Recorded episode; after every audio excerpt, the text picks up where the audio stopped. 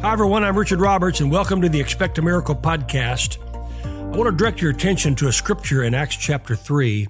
I'm just going to paraphrase it. Picture the scene Peter and John, two of the disciples of Jesus, are on the way to church.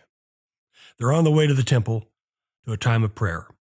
It's in the middle of the afternoon, and uh, they get ready to go into the temple, and they see this man who's lame. He's crippled and he's sitting outside the gate with his hand out, expecting to receive money from people as they go into the hour of prayer.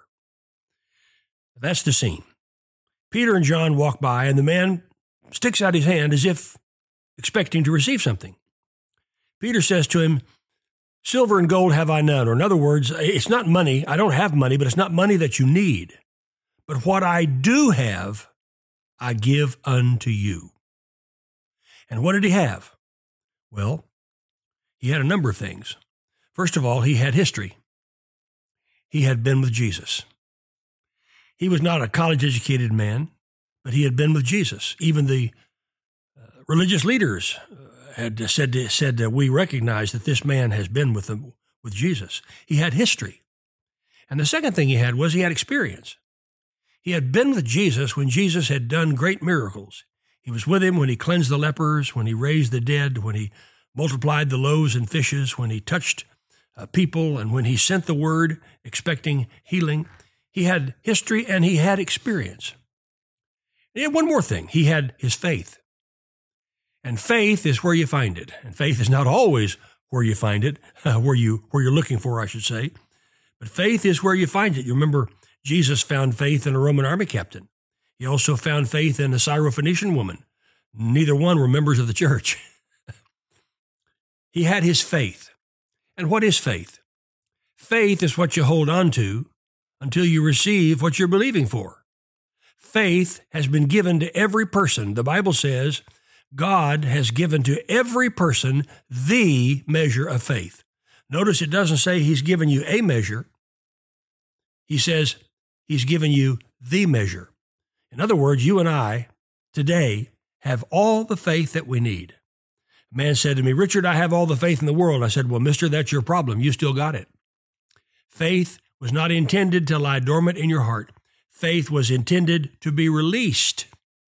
You know, I pray for a lot of people, and sometimes people just sit there and they expect God to do it all. But I've always believed that He's an if then God. If I'll do my part, then God will do His part. Remember, the scripture says, If my people will humble themselves and pray and seek my face and turn from their wicked ways, then I will hear from heaven and I will heal their land and forgive their sins. He's an if then God. If I'll sow my seed, then God will use my seed and multiply it back. That's what I mean by he's an if then God. So Peter had his faith. Peter had a belief system. Do you have a belief system today? Well, Peter did. He had something else too. He had the name of Jesus.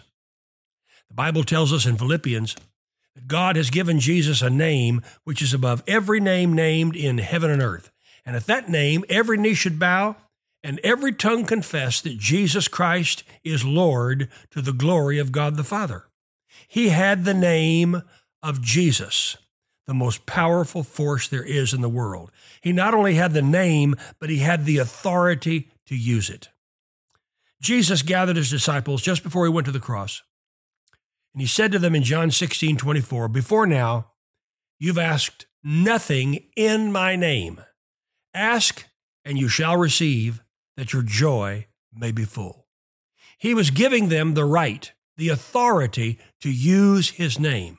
Up until that point, they had seen him use the name but they had never used the name themselves. Well, now Peter and John are on their way to the temple. Jesus has been crucified, dead, and buried. The Holy Spirit has been poured out upon them. And now these are mighty men with the anointing of God upon their lives. And they said, such as, such as we have, what we do have, we give you. Well, in the name of Jesus, they said, rise up and walk. And he took out, he, he reached out his hand and took the man by his hand. And suddenly the healing power of God came into his feet and legs. And the man rose up, jumped up, began to praise God, and went into the temple with them. You know, that was a tremendous miracle.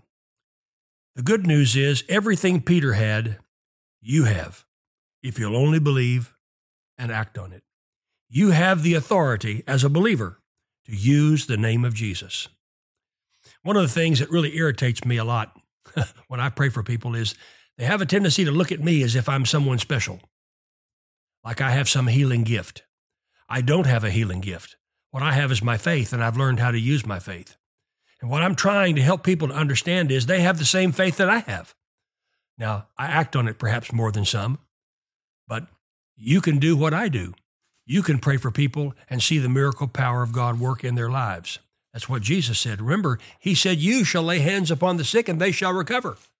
Many people have alibied and say, Well, that's just for the 12 disciples. No, not at all. The Bible says in the book of John, if you and I continue in God's word, then we are his disciples. Now, we're not the disciples of old, but I've got news. Peter and John are dead. They're not here. You and I are alive. We are his modern day disciples. So, the same anointing, the same power, the same faith, the same history, the same experience that was in Peter is in you and me. All we need to do is to release it. And Father, right now I pray by the authority of the name of Jesus that everyone listening to this podcast will recognize they have authority and power in Jesus' name. It's been given to us. Now we must act on it in the authority of his name. And I pray over you today. I rebuke every sickness. I rebuke every disease. I rebuke every fear. I rebuke every doubt. And I command Satan to take his hands off of your life.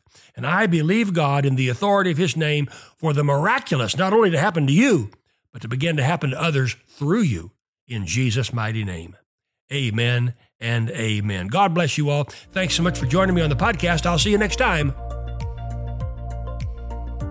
Hi, I'm Melissa and this is Lindsay, and we co host a program called Make Your Day Count. And we are so excited for the upcoming fall programming. Yes. We've got lots of fun things. We're going to be in the kitchen. That Trying could be fun or scary. Who knows? But most of all, we want to talk, we want to laugh, yes. and we want to invite you to, to join, join, us, us. Yes. and make your day count.